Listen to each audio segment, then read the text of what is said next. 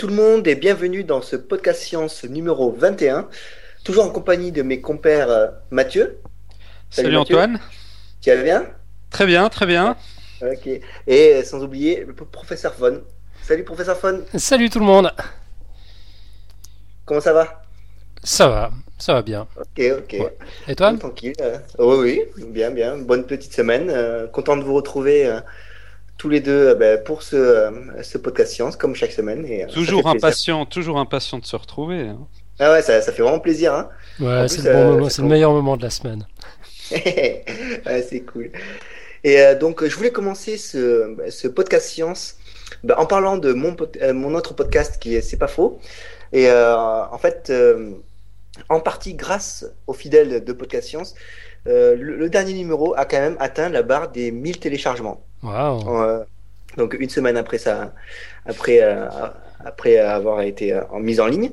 Et donc, voilà, je voulais remercier euh, ben, tous ceux qui ont, qui ont regardé. Et euh, je sais qu'il y a beaucoup de, il y a beaucoup de auditeurs de podcast science qui, euh, qui regardent, donc euh, ça fait plaisir. Voilà. Ben, un Excellent. très, très joli chiffre, 1000. Très Ouais, bien. joli Alors, succès. Alors, Au succès, ouais. Et donc, voilà, c'est un peu le podcast jumeau de, de podcast science, quoi. Donc, euh, c'est cool. Et euh, autre chose aussi, oui, euh, la semaine dernière, ben, justement, j'avais fait un, un dossier sur, euh, sur le bâillement. Et euh, je en commentaire, on a eu un, un magnifique dessin de, de Forza Pedro, qui n'en est pas son premier, hein, je crois, hein, avec, qui avait déjà fait sur euh, Paolo, euh, Paolo Ricci. Hein, Exactement, ouais. voilà. Ouais, il Donc, a un talent fou ce garçon, c'est vraiment ouais. excellent ce qu'il fait. C'est vraiment excellent. Et donc, euh, on vous mettra le lien pour. euh, il est dans les commentaires, mais on le remettra pour, euh, pour lui. euh, pour qu'il y ait un peu plus de vues, quoi. Et c'est un magnifique dessin qui euh, illustre vraiment la, la, la contagion du bâillement, quoi. C'était vraiment euh, hilarant, quoi. Vous l'avez vu, tous les deux? Ouais, ouais, Oui, moi j'adore le bâillement qui fait le tour du monde. c'est c'est vraiment excellent. Il, Euh, il a, il a été publié sur notre page Facebook de Podcast Science ou je me trompe? Euh, Je sais pas celui-là, non, non, non, non, c'était pas celui-là. je- je sais plus où je l'ai vu alors. Euh, il était en commentaire en fait. ouais, il De- le commentaire ouais, de, du précédent podcast. Ah d'accord, ouais, alors ça doit être là. Il y avait juste Ouais. un lien, on n'a pas publié directement l'image. Je sais pas si on peut d'ailleurs. Euh, Forza Pedro, si tu nous écoutes, est-ce qu'on peut publier l'image? On se réjouit de la réponse. Bah ouais, ce serait sympa de le publier sur euh, Podcast Science. bah ouais, ce serait cool. hein. On va voir Ouais. ça avec lui. Ouais. Donc voilà. Et euh, en parlant de, de, de BD, de dessin, tout ça, je voulais juste profiter euh, là de, de l'introduction pour vous parler un peu de d'un blog de Marion Montaigne est- que j'en ai déjà parlé un petit peu euh, au fil des, podcasts, mais euh, ce blog ça s'appelle Tu mourras moins bête ce soir et euh, c'est un blog où euh, un blog de BD d'ailleurs où elle vulgarise la science à sa manière et euh, c'est vraiment aussi vraiment excellent quoi. Et euh, j'en profitais là parce que c'était euh, c'était euh, sa toute nouvelle planche qu'elle vient de qu'elle vient de publier qui euh, qui relate comment pourrait se passer un voyage euh, un voyage sur Mars. Et euh, allez vraiment le voir, on mettra le lien dans le euh, dans l'émission et c'est vraiment super super sympa. Mais euh, elle l'avait pas déjà traité? T'en avais parlé quand t'as parlé de l'hibernation, non? Non, euh, en fait dans l'hibernation, elle avait juste traité de de voyage dans l'espace en fait. Là, c'est vraiment un voyage spécifique sur Mars avec euh, les conditions éthiques. En fait, la Ah. question c'était savoir qu'est-ce qu'on ferait des cadavres et ou si quelqu'un mourait pendant le voyage en fait. Est-ce qu'il fa- il faudrait le rapatrier ou est-ce que Des le ça. jeter dans l'espace Ah ouais, c'est c'est une bonne question. Ouais, Ah, c'est toujours ces petites questions comme ça et, euh, et là elle essaie d'y répondre. quoi. En plus il y a, il y a plein d'autres petites euh, petites choses. C'est euh, qu'est-ce qu'on ferait si quelqu'un était blessé par exemple? Mhm. Quand est-ce qu'on on se dit qu'il faut faire demi-tour pour le soigner ou est-ce qu'il faut le laisser là ou des choses comme ça quoi? Ouais, mais c'est vrai Et, que c'est- Ouais. et elle, elle nous présente ce que la NASA, le conseil d'éthique de la NASA, c'est un petit groupe qui, euh, qui traite ces questions-là, euh, est en train d'imaginer, vous verrez, il y, a, il y a vraiment des trucs euh, super, super sympas et vraiment, euh, je m'y attendais vraiment pas quoi. Ah, je me réjouis de voir ça, alors excellent. On mettra le Voilà. lien. Ouais, ouais, bah, pas de problème. Et, euh, et pour continuer, donc euh, Mathieu, tu voulais nous parler d'un d'un autre podcast, hein, je crois. hein Oui, d'un autre podcast que nous que m'a recommandé Xavier Agnès. De nouveau lui, il est vraiment vraiment très actif. Mais alors là, c'est un podcast qui m'a vraiment vraiment plu. Ça s'appelle Ciel et Espace Radio.fr. Et c'est un podcast qui, ben, qui nous parle de l'univers, euh, de, la cosmologie, du Big Bang, de la matière noire, de l'accélération de l'expansion de l'univers, enfin tous ces sujets que j'adore.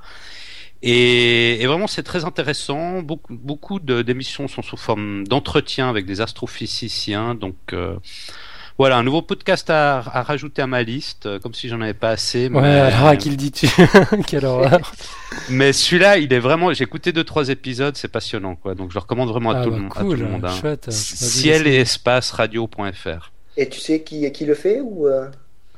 Alors, euh, ben, j'ai pas regardé en détail qui était derrière ce site. Euh, alors, je sais pas si c'est aussi une radio, parce que ça s'appelle euh, Ciel Espace Radio. J'ai pas regardé en détail, à vrai dire. D'accord, t'as écouté, ouais. J'ai écouté deux trois épisodes, mais ouais, alors je recommande vraiment à tout le monde. Hein. Et je crois que Xavier Agnès, euh, j'ai un peu vu aussi son feedback. Je crois qu'il est aussi assez emballé. Donc voilà, pour les passionnés, passionnés de cosmologie, un nouveau podcast. Bon, ben voilà, on se réjouit d'y aller. En parlant de Xavier Agnès, un tout petit plug en vitesse vite fait pour son blog. Il a ouvert un blog tout discrètement et puis il, est, il écrit super bien, c'est vachement intéressant. Là, il y a des sujets politiques et puis des sujets scientifiques. Euh... Bon, politique, je ne je vais, je vais pas me prononcer dessus, encore que je suis globalement d'accord avec ce qu'il raconte, mais euh, scientifique, alors franchement, j'ai trouvé cool. J'ai lu son, son papier sur la sonde Hayabusa. Euh, j'ai regretté qu'il soit pas passé dans Podcast Science sans parler d'abord. en tout cas, il faut peut-être qu'il vienne en parler fois. parce qu'il nous avait demandé. Euh, -hmm. Moi, j'avais fait un petit sujet là-dessus, mais lui, il a l'air de bien, ah, ouais, bien, ouais, être, bien être accro à, à la ouais, sonde ton sujet, Hayabusa. il était light à côté. Alors l'ancien, il était, il est bien costaud. Euh, donc évidemment, on mettra l'adresse sur, sur le site, euh, mais si jamais vous voulez déjà noter, c'est ixanet.ch, i x a n e t.ch slash blog. Ça vaut le détour aussi. Okay. D'accord. Et puis Mathieu, tu avais encore des choses à, Ouais. Oui, je voulais revenir. Alors, j'ai vu une découverte euh, surprenante là récemment parce que je sais pas si vous vous rappelez, j'avais parlé euh, d'un parc en Argentine qui s'appelle le Pardichigualasto ou Vallée de la Lune. J'en avais parlé dans l'épisode 17. Ouais, c'est pendant que tu étais en Argentine d'ailleurs. Exactement. Et on avait dit qu'en fait c'était un parc très intéressant euh, au niveau géologique et paléontologique, d'une part parce qu'il représentait toute une ère géologique du Trias Mhm. mm -hmm. qu'on pouvait retrouver dans, dans, ce site, et aussi au niveau paléontologique parce qu'on on avait trouvé beaucoup de fossiles de dinosaures, et c'était vraiment très intéressant pour euh, l'étude des dinosaures. Et aux surprises, euh, tout tout récemment, on a découvert deux squelettes fossiles d'un nouveau dinosaure qu'on a appelé le E Eodromeus. Et en fait, ces, deux squelettes ont été découverts par une équipe de scientifiques argentins et américains. Donc il s'agit d'un nouveau type de dinosaure, petit, carnivore, de 1m20 de long, qui pèse environ 10 kg, et qui pesait environ 10 kg, et qui courait sur deux pattes. Et c'est en fait une découverte qui devrait pouvoir aider à mieux expliquer l'origine des dinosaures. Parce que ce, ce dinosaure a vécu il y a 230 millions d'années, et ça correspond vraiment au début de l'ère des dinosaures, Mhm. lors de la période géologique du Trias, justement. Donc c'est vraiment un dinosaure qui, qui représente les, les, débuts de cette ère des dinosaures. Donc euh, il va pouvoir nous apporter plein de nouvelles choses, je pense, pour, en tout cas pour les chercheurs. Donc comme quoi ce parc, il est vraiment, ce site euh, Vallée de la Lune, il est vraiment riche en, en, en découvertes paléontologiques. hein. Ouais, c'est pas tant. On découvre encore de nouveaux dinosaures. Bon, nouveau, c'est tout relatif. nouveau par rapport à nos connaissances. C'est Ouais. Bah surtout que c'est, comme je l'ai dit, ouais, ce qui, est- ce qui est vraiment intéressant, c'est que c'est un dinosaure qui, qui a vécu vraiment au début de l'ère des dinosaures. Donc on va pouvoir. euh, Ouais, juste après la grande extinction, euh, que- comment on l'appelait, celle qui a eu lieu il y a 250 millions d'années. C'est- Je c'est me rappelle plus. Du Cambrien, c'est ça? Du, du Cambrien, oui, Ouais. si je me trompe pas. Ouais. Et début du Trias, et ensuite le Trias, donc c'est une période entre 200 et 230 millions d'années, 250 millions d'années, et ensuite vient l'époque jurassique, la grande époque des dinosaures. Euh, il y a entre 50 et 200 entre 150 et 200 millions d'années, si je me trompe pas. Ouais, qui s'est arrêté il y a 65 millions d'années. 65, ouais. Ouais. D'un coup, Ça, fait, ça fait beaucoup de millions quand même. c'est difficile à, à se Ouais, représenter est, tout ça. euh, ben, euh, L'humain, par rapport à ça, c'est vraiment, c'est vraiment un, un- un petit instant, quoi. Ah ouais, c'est c'est une bricole, c'est une seconde sur le, Dans le c'est sur calendrier. le euh, cadran de l'horloge du temps. ouais. Et est-ce qu'il y a des, enfin, c'est trop tôt pour donner des visualisations, des images Enfin, de reconstituer de, de ce dinosaure Oui, oui, il y a. Alors, sur le site, on publiera aussi. Il y, a, il y, a, une vidéo de YouTube de National Geographic qui remonte justement une sorte de reconstitution de ce dinosaure. Euh, donc on voit que c'est, on voit tout à fait qu'il est pas très grand, qu'il est sur deux pattes, mais ouais, ouais, il y a toute une reconstruction et... dans la vidéo. Vous pouvez la voir sur YouTube. C'est vrai qu'à mettre 20, 10 kilos, c'est, assez petit, Enfin, c'est assez fin. léger en tout cas, ouais. Ouais, bien léger. ok. Excellent. Alors moi j'avais encore deux trois petites, toutes petites bricoles à dire avant qu'on attaque euh, dans le, dans le vif des sujets avec, euh, avec les dossiers. Tout d'abord, je veux souhaiter un bon anniversaire à mon tonton, mon tonton Pépito, qui habite à Gérone, pas très loin de chez toi en fait, Mathieu, euh, qui fait ses 80 ans aujourd'hui et qui nous écoute. Alors, tonton, bon anniversaire. Un eh ben, Bon anniversaire. Joyeux anniversaire Et puis, je voulais juste dire encore, la semaine dernière, on avait dit qu'on avait qu'on stagnait un peu avec 110 amis sur Facebook. Bah, cette semaine, on stagne moins puisqu'on en a 118. Donc, je pense que les, je sais pas, ça a dû décider les indécis qui ont cliqué, qui nous aiment. Mais c'est marrant parce que quand on a dit euh, qu'on trouvait qu'on n'avait pas assez de followers sur Twitter, tout d'un coup on a eu tout plein de nouveaux. Là on a dit qu'on on stagnait un peu sur Facebook, tout d'un coup il y a des nouveaux. Mais c'est merveilleux. C'est merveilleux hein. c'est cool. C'est cool. Ouais. Et puis en fait, on se demandait ce qu'on pouvait faire sur Facebook. Bah, évidemment, on peut être un peu plus actif que, que ce qu'on est. Ceci dit, on, a quand même des gens qui sont actifs. Quoi. Olivier Tripet, Xavier Agnès qui publient sans arrêt des trucs sur Facebook, donc ça, mhm. ça, bouge. Euh, moi, je pense que ce qu'on pourrait faire pour, euh, pour augmenter notre popularité sur Facebook, c'est inviter nos amis à inviter leurs amis. Finalement, c'est comme ça que c'est comme ça que ça marche les réseaux sociaux. Donc euh, n'hésitez pas, parlez de nous sur Facebook, invitez vos amis à nous aimer aussi, puis du coup on va avoir une monstre communauté, ce sera génial. Parce que les amis de nos amis sont nos amis, tout le monde le sait. Ah, bah, c'est clair. ah oui, c'est bien dit. Et puis une dernière petite bricole, c'est Lucille qui s'excuse de ne pas pouvoir fournir d'illustration directement ce soir. Je crois que le sujet, le sujet de Mathieu l'inspire. Elle va sans doute nous faire quelque chose, mais elle a une panne d'ordinateur. Enfin, un problème de chargeur, du coup, elle se, retrouve sur un autre ordinateur où elle a passé logiciel, tout ça, mais ça, ça viendra, quoi, avec un peu de retard, mais ça viendra. Ok, ben patience, patience. patience. D'ailleurs, en parlant du sujet de, Mathieu, tu, euh, tu nous as préparé quoi cette semaine? Alors, on reste d'une part un peu dans la paléontologie, parce que je vais parler du mammouth laineux, mais on va aussi parler du clonage du mammouth laineux. vous vous rappelez, la semaine passée, c'est un sujet que nous avait demandé Olivier Tripet, il nous avait proposé mhm. différents sujets, on, avait parlé un peu de ça. Donc, euh, aujourd'hui, on va parler un peu justement de ce clonage du mammouth laineux. Alors, bon, avant de parler à proprement dit du clonage, on va un peu parler de ce mammouth laineux pour un peu le connaître un peu mieux. Alors, le mammouth laineux, en termes scientifiques, on l'appelle le Mammuthus primigenius. Et c'est une espèce qui est apparue en Europe il y a 200-300 000 ans, en 200 et 300 000 ans. Les premiers mammouths laineux seraient apparus plus tôt, c'est-à-dire il, il, y a 600 000 ans en Sibérie. Et les toutes, toutes premières espèces de mammouths seraient apparues il y a 4 millions d'années. Alors ce mammouth laineux, il a occupé toute l'Eurasie, de la péninsule ibérique et l'Écosse jusqu'en Sibérie et même l'Amérique du Nord, qu'il atteint par le détroit de Bering lors des grandes glaciations. Mhm.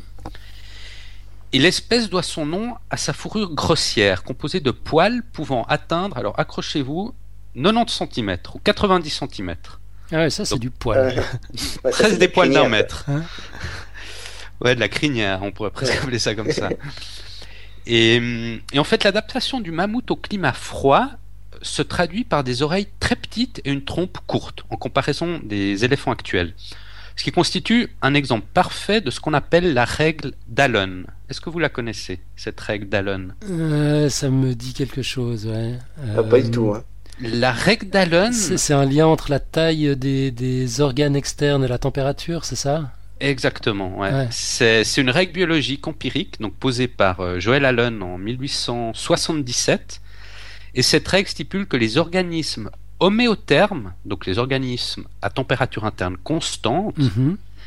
des climats froids ont habituellement des membres et appendices plus courts que les animaux équivalents des climats plus chauds.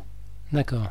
Ouais, c'est pour, euh, pour éviter la déperdition de, de, chaleur. D'énergie, ouais. Je pense que ça doit être ça, ouais. Ouais, ça doit être un truc comme ça. Et donc, en fait, la taille de ces mammouths laineux n'est pas aussi gigantesque qu'on le croit, parce que les mâles, les adultes atteignent entre 2,80 m et 3,40 m, Ouais, quand même. Hein. Non, bon, c'est grand, mais on verra qu'il y en a des plus grands aussi.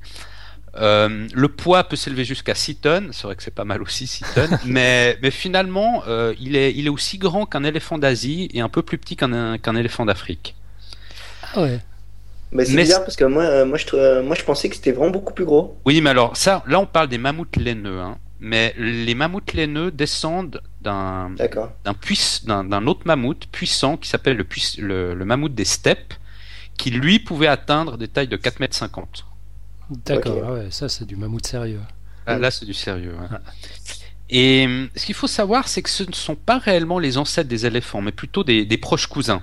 Il semblerait que les éléphants d'Afrique appartiennent à une branche différente du mammouth, dont la lignée se serait séparée il y a environ 6 millions d'années. Donc plus ou moins à la même époque où se sont séparées la lignée, les lignées conduisant aux gorilles, aux chimpanzés et aux êtres humains. Hum, les différences, les, différences frappantes avec les genres d'éléphants vivants aujourd'hui sont d'une part une bosse en forme de coupole sur le crâne et les défenses très recourbées que possède le mammouth. Ces défenses, elles peuvent atteindre 4,20 m de long pour un poil en jusqu'à 84 kg. Mais bon, ce qu'il faut savoir, c'est qu'en moyenne, c'est plutôt 2 mètres et demi de long et 45 kg de poids. D'accord, ce qui est déjà pas mal. Ce qui est déjà pas mal aussi.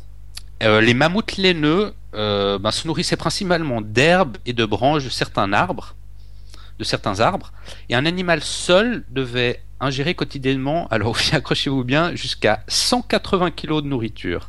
Waouh Et on dit même que pour les grands mâles adultes, entre 200 et 300 kg de nourriture par jour.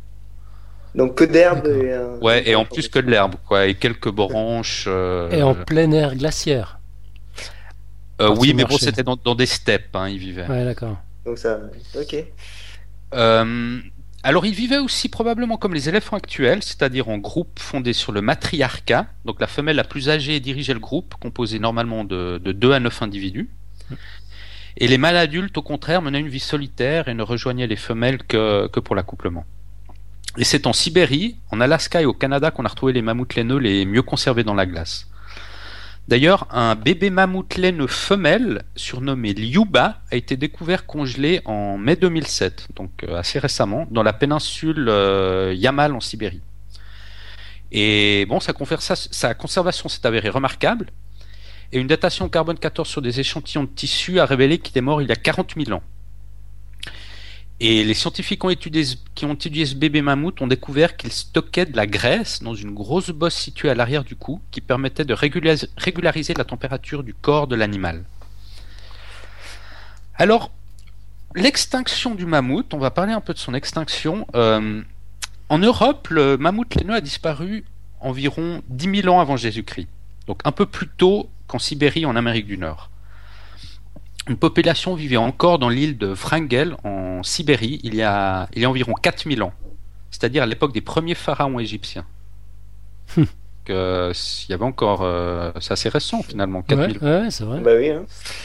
Et bon, les, les, les raisons de, de, leur extinction, bon, on peut en citer deux. Il y a d'une part le climat et d'autre part l'homme. Donc pour le climat, euh, les, les mammouths ont sans doute disparu suite à un réchauffement rapide du climat ce qui a contribué à faire disparaître la steppe à mammouth, faite d'herbes et d'arbustes, au profit de forêts de conifères au sud et de régions couvertes de neige au nord. on a constaté que les molaires des mammouths sont parfaitement adaptés pour, pour brouter de l'herbe, mais sans doute pas pour consommer des feuillages d'arbres. Donc une modification environnementale pourrait être euh, une cause. Et une autre cause, euh, bah, évidemment l'homme qui aurait aussi exterminé ces animaux en leur faisant une chasse, une chasse trop intense. Hmm. D'ailleurs, on voit qu'en Amérique du Nord et en Sibérie, la, disparition des mammouths coïncide exactement avec la première apparition des hommes dans ces régions. Ouais. donc on est bien responsable. Alors bon, le plus vraisemblable est que les, deux facteurs, climat et surchasse, aient agi ensemble. Et bon, on avance aussi récemment une nouvelle hypothèse qui serait d'un super virus pour expliquer euh, la vague de disparition assez, assez brutale. Donc ça c'est pour son extinction. Et maintenant, on va attaquer un peu le clonage, parce que euh, récemment, un, chercheur japonais a annoncé qu'il allait pouvoir cloner un mammouth d'ici 5-6 ans ou 4-5 ans. Donc on va voir un peu de, quoi il s'agit. Euh, le clonage du mammouth laineux, finalement, c'est pas une idée nouvelle. Elle a été émise à la fin des années 90 lors des premiers séquençages de son génome. Ce qu'il faut savoir, c'est qu'aujourd'hui, le génome du mammouth laineux a été séquencé à environ 80% à partir de l'ADN d'échantillons de poils provenant de plusieurs spécimens congelés. Malgré le fait que le matériel génétique ait été abîmé par le temps et dégradé par le froid avant la congélation, le clonage demeure théoriquement possible car il reste des tissus de mammouth contenant des cellules. Ce qui n'est pas le cas des dinosaures, disparus il y a 65 millions d'années hmm. et n'existant plus qu'à l'état de fossile. Donc on a de la chance avec les mammouths. Euh, donc a priori on pourrait pas recloner un, dinosaure. Euh, en fait, ce qu'on voit, voit c'est qu'on a pu cloner des cellules de souris à partir de cellules congelées depuis 16 ans, qui avaient été prélevées sur des souris mortes grâce à une technique développée en 2008 par le japonais Teruhiko Wakayama. Donc, vu qu'on a pu faire ça sur des souris, pourquoi ne pourrait-on pas ressusciter le mammouth laineux, dont le génome est aussi très proche de son cousin l'éléphant d'Afrique Alors, il n'en fallait pas moins pour qu'un autre chercheur japonais qui, s'appelle Akira Iritani, un professeur de l'université de Kyoto, lance l'idée de faire revivre cette espèce disparue en se basant sur la méthode de son confrère Wakayama, utilisée pour le clonage à partir des cellules de souris congelées. Ce généticien ce qu'il faut savoir, c'est que c'est pas un chercheur farfelu, parce que d'une part, c'est un des, des, pionniers des techniques de fécondation in vitro qui ont été menées dans les années 70. Et il est aussi connu pour avoir en 2004, alors il a fait un truc, un truc complètement incroyable. Euh, il est connu pour avoir en 2004, il a inséré des gènes d'épinards dans des cellules de porc. Donc une L'expérience restait dans les mémoires comme la première hybridation entre un animal et une plante. Donc je sais pas ce qu'il a recherché en voulant faire ça ou si c'était plus un exercice de style, je sais pas, mais bon, en tout cas, ça fait longtemps qu'il travaille sur, sur, des choses comme ça. Et un laboratoire russe a donné son accord pour confier à son équipe un mammouth laineux retrouvé congelé et maintenu en état. Et ce chercheur Iritani s'est associé aussi à un spécialiste russe des mammouths et à deux biologistes des États-Unis spécialiste des éléphants pour mener à, bien ce clonage. Donc, en comparant le génome du mammouth à celui de l'éléphant d'Afrique, les scientifiques ont découvert qu'il ne différait que de 0,6%. Donc, ce qui est relativement faible. Mhm. Et on va, voir, on va voir plus tard que c'est peut-être pas si faible que ça non plus. Mais c'est. Oui. 0,6% Oui. Mais euh, attends, mais euh, c'est plus faible que. Euh, Contre l'homme et le chimpanzé L'homme et le chimpanzé C'est deux, fois moins contre le génome euh, de l'homme et de celui du chimpanzé. D'ailleurs, euh, à ce propos, une observation d'autant plus curieuse que le mammouth et l'éléphant d'Afrique ont divergé avant l'homme et le chimpanzé. Ah, c'est bizarre. Ce qui laisse à penser que le génome des pachydermes évolue moins rapidement que celui des humains et des grands singes. Pourquoi euh, Ça, on ne sait pas. Intéressant. Donc, la procédure de clonage, finalement, ce que va faire ce chercheur japonais, il, envisage donc la possibilité de ramener cette espèce à la vie en insérant des séquences d'ADN de mammouth dans le génome de l'éléphant actuel. Alors, pour ce faire, il faudrait en premier lieu trouver une cellule de mammouth qui n'ait pas été endommagée par la congélation. Et l'expérience consistera à implanter des noyaux de cellules du mammouth dans des ovocytes débarrassés de leurs noyaux provenant d'un éléphant vivant, afin de créer un embryon contenant de l'ADN de mammouth, et ensuite réimplanter l'embryon obtenu dans l'utérus d'une femelle éléphant porteuse. Donc c'est une procédure qui pourrait prendre jusqu'à deux ans. En ajoutant les 600 jours de gestation de l'animal, le mammouth ressuscité pourrait naître d'ici 4 à 5 ans si l'expérience est couronnée de succès. Mais quelles sont les, perspectives de succès? Alors, comme, comme, je l'ai dit avant, les 0,6% de divergence génétique entre le mammouth et l'éléphant correspondent en fait à environ 400 000 différences, ce qui n'est pas rien non plus. Euh, de plus, rien ne permet de savoir si le noyau de cellules de mammouth sera compatible avec une cellule d'éléphant, et s'il sera possible d'avoir des cellules viables capables de se reproduire. Mhm. Il faut aussi être capable de prélever des ovules sur des éléphants, sur des éléphants de femelles, et, cette opération est, est, impossible à réaliser du vivant de l'animal pour le moment. Parce qu'il faut savoir, c'est que les ovaires sont en effet situés à 2,5 mètres donc 2 mètres et demi de l'orifice vaginal. donc, le bras long. donc pour s'approvisionner en ovules, euh, les chercheurs pensent les prélever post-mortem. et une éléphante n'ovule que tous les 5 ou 6 ans. Donc pas facile. Hein. ouais, il y en a qui aiment les challenges impossibles quand même. ah ouais, c'est un bon challenge ça. En plus, rien ne permet de savoir si l'embryon d'un mammouth peut se développer normalement dans un utérus d'éléphant. Rappelons qu'il a aussi fallu 260 tentatives pour voir naître Dolly, la première brebis clonée qui a souffert de plusieurs handicaps. Mhm. Il faudrait aussi au moins un mâle et une femelle fertiles de surcroît pour imaginer recréer une descendance du mammouth laineux. Et puis, est-ce que ça fait du sens de vouloir rappeler à la vie le mammouth laineux alors que le climat est justement en train de se réchauffer? Il faut rappeler que le mammouth vivait dans de grandes steppes aujourd'hui disparues aussi.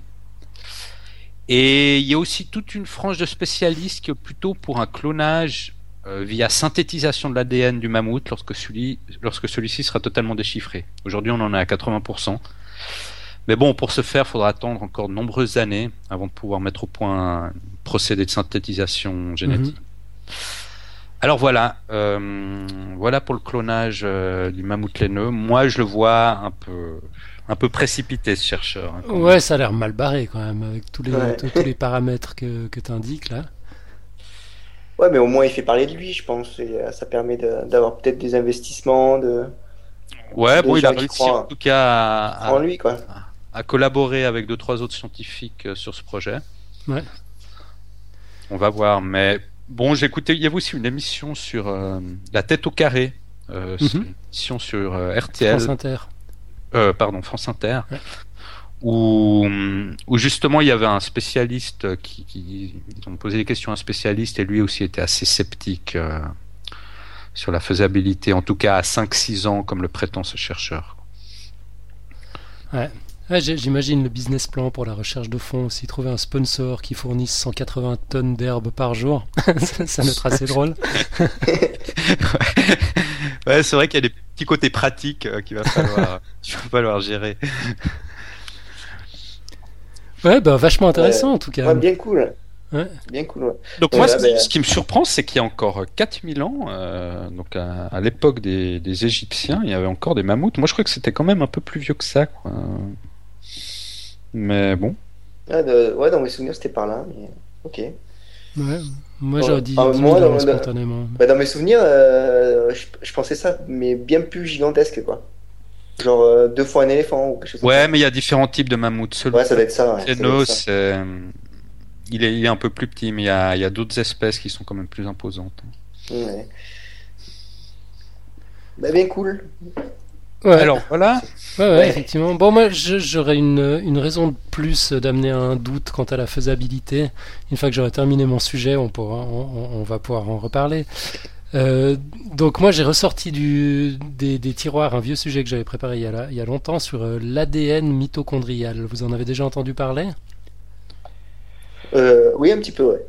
Ouais. Ouais, moi je l'ai lu un peu comme ça sans savoir trop ce que c'était. Mhm. Bah ça, ça va être l'occasion. Donc on, en parle souvent quand il s'agit d'identifier des lignées ou d'établir des filiations. Et puis on en a parlé il y a quelques mois lors d'une première analyse de notre degré de parenté avec l'hominidé de Denisova, un proche cousin mais tout petit, qui a vécu en Sibérie euh, il y a entre 1 million d'années et 40 000 ans, donc qui a été euh, contemporain de Liuba, le bébé mammouth dont tu parlais tout à l'heure. Et il a aussi été contemporain des Néandertals et de nous autres, les Homo sapiens. Euh, donc l'ADN mitochondrial, chaque plante et chaque animal sur cette planète compte dans chacune de ses cellules un petit passager clandestin, si vous voulez, un minuscule organisme, ce qu'on appelle une organite ou une organelle, qui contient son propre ADN. Et c'est ce qu'on appelle une mitochondrie. Donc, euh, historiquement, les mitochondries sont sans doute un vestige de bactéries parasites euh, mais l'évolution a bien fait les choses, en fait, chacun y trouve son compte. Donc d'un côté, la mitochondrie se complaît dans l'environnement pauvre en oxygène que lui fournit la cellule hôte, et puis de l'autre, elle produit de l'ATP, qui est en quelque sorte la monnaie d'échange de l'énergie dans l'organisme. Donc elle, elle, joue un rôle physiologique primordial. Sans mitochondrie, il n'y aurait pas de vie animale ou végétale telle qu'on les connaît aujourd'hui. Et puis bah, l'ADN mitochondrial, euh, abrégé ADN-MT, est super intéressant pour les analyses génétiques parce que chez l'humain, il ne compte que 37 gènes, alors que l'ADN humain en compte quelques 25 000, donc c'est évidemment beaucoup plus, difficile à décoder. Et puis il est en général beaucoup mieux conservé. Euh, contrairement à l'ADN humain qui est un assemblage de la moitié des gènes de la mère et de la moitié des gènes du père, donc du quart des gènes de chaque grand-parent ou encore du huitième des gènes de chaque arrière-grand-parent, rendant super difficile l'établissement de la filiation au-delà de quelques générations, bah, l'ADN mitochondrial, lui, il n'est transmis que par la mère qui le tient elle-même de sa mère, qui le tient de la sienne, etc. Donc ça simplifie énormément l'étude des filiations mère-enfant et la datation des lignées. L'ADN mitochondrial des mâles bah, provient de leur mère et puis il n'est pas transmis à la génération suivante. Donc toutes les, toutes les lignées matrilinéaires, euh, si on y réfléchit, devraient avoir le même ADN mitochondrial.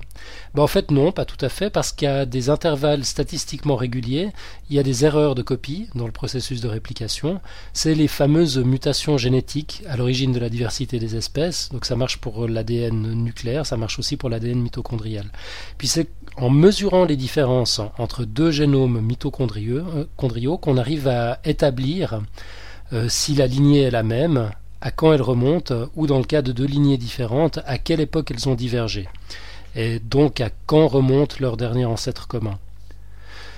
Darwin, par exemple, se demandait euh, à l'époque si les chiens et les loups étaient, apparentés, donc euh, on n'avait pas encore fait toutes les découvertes euh, génétiques à l'époque et c'était pas possible de le savoir.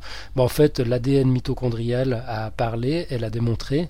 Euh, celui des loups et des chiens est encore incroyablement proche. On pourrait presque dire que les chiens sont des loups.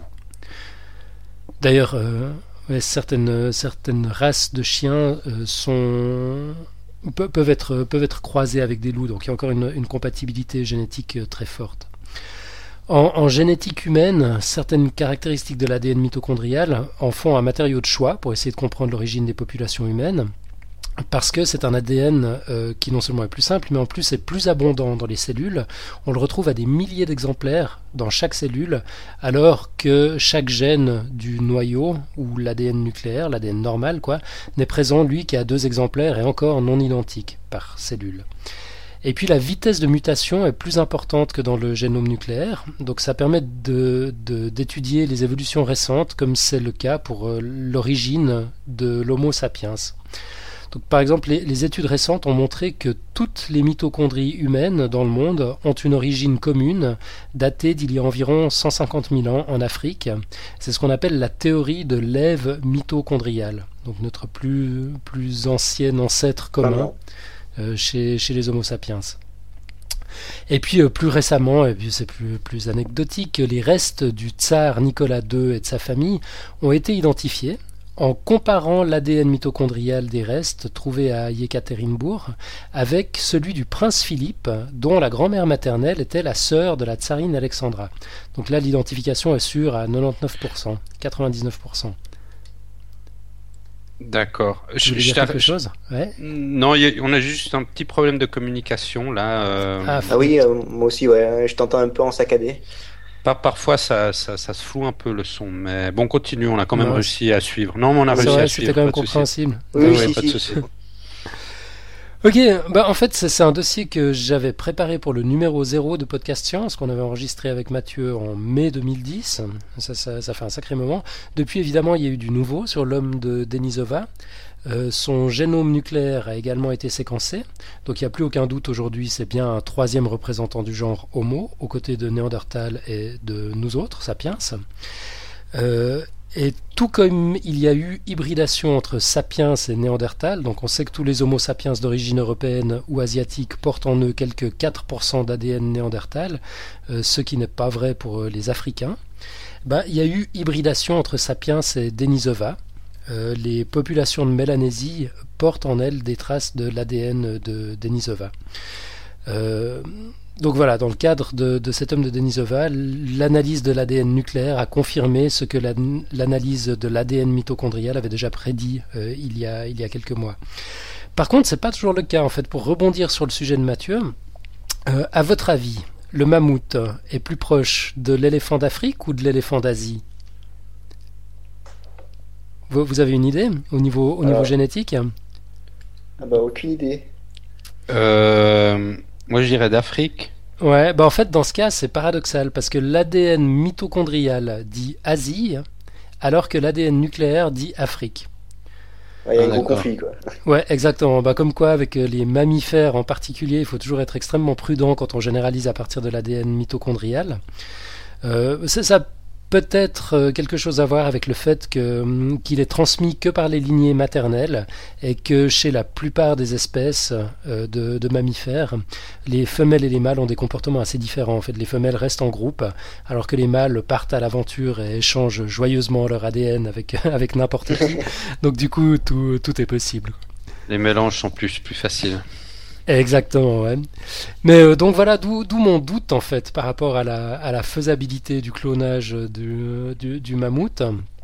Euh, parce que euh, si c'est si le papa a, ouais, a, le, le, le, patrimoine génétique d'une espèce et la maman d'une autre, enfin comment est-ce que ça va se passer si, si on, se lance dans le clonage? ouais. C'est l'ovocyte donc euh, qui serait une éléphante. Ovocyte d'une éléphante, ouais. Donc c'est les, mitochondries. Exactement, ce serait d'une éléphante africaine avec des mitochondries euh, africaines. Or, euh, le mammouth s'attendrait à recevoir de l'ADN mitochondrial d'Asie. Enfin, je sais pas, je sais pas si on peut dire ça comme ça. Et puis j'imagine que le, chercheur fou a dû se poser ces questions et puis qu'il a dû trouver un moyen de les adresser. Ah, il a dû, sûrement, il a... peut-être qu'il va servir d'éléphant d'Asie.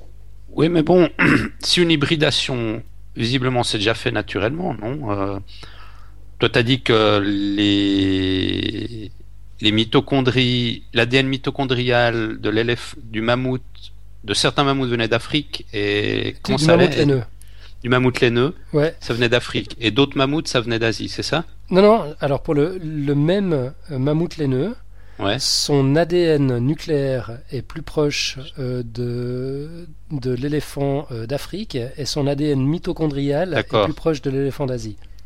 D'accord, mais il y, a quand même eu alors une sorte d'hybridation. Ouais, forcément. À un moment donné, il y a eu une hybridation. Donc pourquoi on pourrait pas la refaire cette hybridation? Peut-être, effectivement. Qui sait? Je sais pas si c'est si c'est aussi simple que ça. Je sais qu'une hybridation entre l'humain et le chimpanzé, par exemple, serait totalement impossible, euh, même si euh, notre ADN est, proche, parce qu'il a changé dans sa structure. En fait, on n'a on pas le même nombre de chromosomes.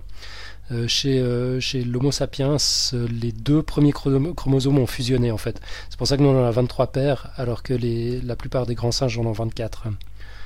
Mais euh, là, j'imagine que c'est aussi des questions qui ont dû être, euh, qui ont dû être adressées par les chercheurs. Euh, a priori, ça doit, être, ça doit être compatible, effectivement.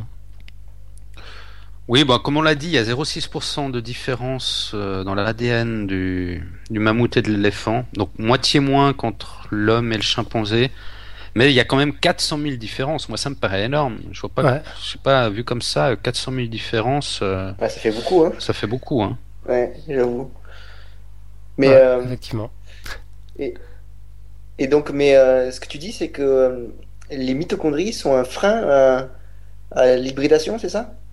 Ah non, pas du tout. Non, moi c'est juste une question de une question de, de, de, béotien comme ça que je me suis posé en, en, lisant ça. C'est qu'a priori, il y a, y a peut-être incompatibilité puisque naturellement euh, chez le mammouth laineux, l'ADN mitochondrial était d'un type, alors que là, ce qu'on va lui proposer avec l'ovocyte de l'éléphant africain est de l'autre type. Et voilà, je me demandais juste euh, comme ça si ça marche, mais sans aucune, sans aucune espèce de connaissance sur le sujet. Faudrait, faudrait voir, ouais, se renseigner, savoir s'il y, y, a ça. Mais tu, tu l'avais vu, Mathieu, dans ton dossier, l'ADN mitochondrial?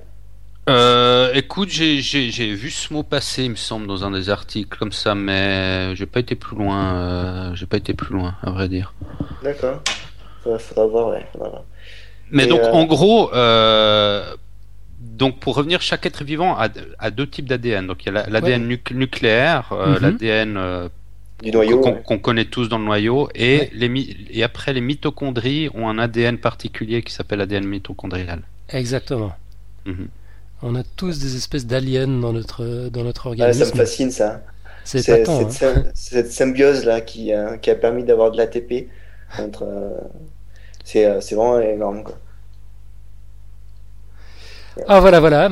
Je veux juste un peu dégrossir le terrain de l'ADN mitochondrial. je, ne sais pas ce que pense ce chercheur japonais de l'ADN mitochondrial euh, entre le mammouth et l'éléphant, mais il a probablement une bonne réponse. Ouais, je suis sûr qu'il a une opinion. il, a l'air bien motivé en tout cas. ce sera pas un frein pour lui. Faudra voir. Mais bien cool. Voilà, voilà. Donc on mhm. arrive gentiment à la bah fin de, ce qu'on a préparé. Euh, si ce n'est le, moment magique, le moment tant attendu. il nous reste euh, le petit dessert. Le petit dessert. la cerise sur le gâteau. voilà. La, côte, de Mathieu. Alors, le petit dessert d'aujourd'hui, c'est en anglais, je vous laisserai traduire. Euh, une citation de Walter Lippmann, un journaliste politologue américain, qui a dit When all men think alike, no one thinks very much. Ok, quand euh, tous les hommes pensent pareil, personne ne pense beaucoup. Voilà. J'ai trouvé pas mal parce que ça me fait penser. Euh, en fait, on, a toujours un peu un problème à, penser autrement, j'ai l'impression. On, a toujours une tournure d'esprit, c'est celle qu'on nous a enseignée. Les Américains, ils mhm. utilisent le terme, les Anglais, de think out of the box, donc penser en dehors de la boîte, c'est-à-dire mhm. sortir de nos schémas et essayer de penser autrement. Et je trouve que les Américains, ils sont assez forts là-dedans. On voit dans toute l'innovation qu'ils font, ils arrivent souvent à, sortir des, schémas pour penser des nouvelles choses. Et j'ai un peu l'impression qu'ici, on est un peu plus enfermé dans nos, dans nos schémas et, on pense tous, tout, ouais, on pense tous un peu la même chose et c'est plus difficile. C'est pour ça qu'on voit moins d'innovation, je pense aussi en, Europe. Enfin bon, voilà, c'est un, un, peu ma théorie, mais, mais je trouve ça bien d'essayer de d'essayer de sortir de, de la pensée générale, essayer de penser autrement. Je trouve ça bien. Ouais, là, c'était de la côte euh, vraiment inspirante, quoi. ouais, euh. ouais c'est de la toute bonne côte, ça. c'est à graver dans sa mémoire et, et à méditer. Mais voilà. C'est vrai. soyons, soyons comme les mammouths. Euh, mâles qui allaient se balader à gauche à droite, n'ayant pas d'esprit grégaire. Quelle belle image. hors de la boîte. En fait, Seth Godin a remis en question le, ce, dicton américain qui dit de penser à côté de la boîte. Lui dit qu'il faut penser juste à euh, ouais, pas en, pas en dehors de la boîte, mais juste à côté, enfin sur la ligne de, de la boîte, pour que ça reste applicable. Ouais, J'aime bien aussi, ouais. C'est juste, c'est juste. Voir les choses autrement, mais les inscrire quand même dans la réalité. Ouais, mais je pense, c'est vrai que mais pour un chercheur aussi qui, qui, doit développer un nouveau modèle, il faut qu'il arrive justement à penser autrement aussi. Parce que quand, si, si tous les chercheurs pensaient la même chose, on n'aurait pas toutes la, la, les nouvelles recherches, les nouvelles découvertes, les nouveaux modèles qu'on a. Ouais, bien sûr, bien sûr. C'est vrai que chaque fois des gens. On en avait parlé dans les biais cognitifs en fait. Les biais cognitifs, ouais. Exactement. Et aussi dans, dans les fractals aussi. Savoir, ouais, ouais, euh, exactement. Mandelbrot, bah là, il avait bien, bien, bien. Out of the box, ah, totalement. Avec 4000 ans de géométrie euclidienne, et puis lui, il arrive à, à, voir à côté de tout ça la géométrie fractale. C'est de l'art, quelque part, je trouve, de, ouais, de penser à côté de la boîte. De réussir à, ouais, à, créer du sens là où il y avait, il y avait que du néant. Donc voilà, essayons de penser un peu différemment. Bah, Peut-être que le clonage de mammouth, euh, c'est une pensée différente. Hein Alors ça, il n'y a pas de doute. ouais, écoute, euh, pas tant que ça, j'ai l'impression, parce qu'il suit justement les expériences qu'avait fait un autre chercheur euh, japonais sur le clonage de souris. Donc, son idée, c'est un peu d'appliquer la même procédure. Ah ouais, là, ça serait juste à côté, alors. Juste, un peu juste à côté. ouais, ouais, là, c'est un peu le concours de celui qui a la plus grosse, en fait. Toi, t'as fait des souris, moi, je vais faire des mammouths. Ah voilà, voilà. Ouais, sur ces belles réflexions et considérations philosophiques. On en reste à la fin de, ouais, de ce podcast science. Ben, on se retrouve euh, la semaine prochaine hein, pour, un, pour un nouveau numéro, euh, podcast science. Bah, toujours voilà, ben, plaisir. Hmm. Ben, passez une bonne semaine et euh, ciao ciao. Allez, merci. ciao, ciao. Bonne semaine à toutes et à tous. Ciao.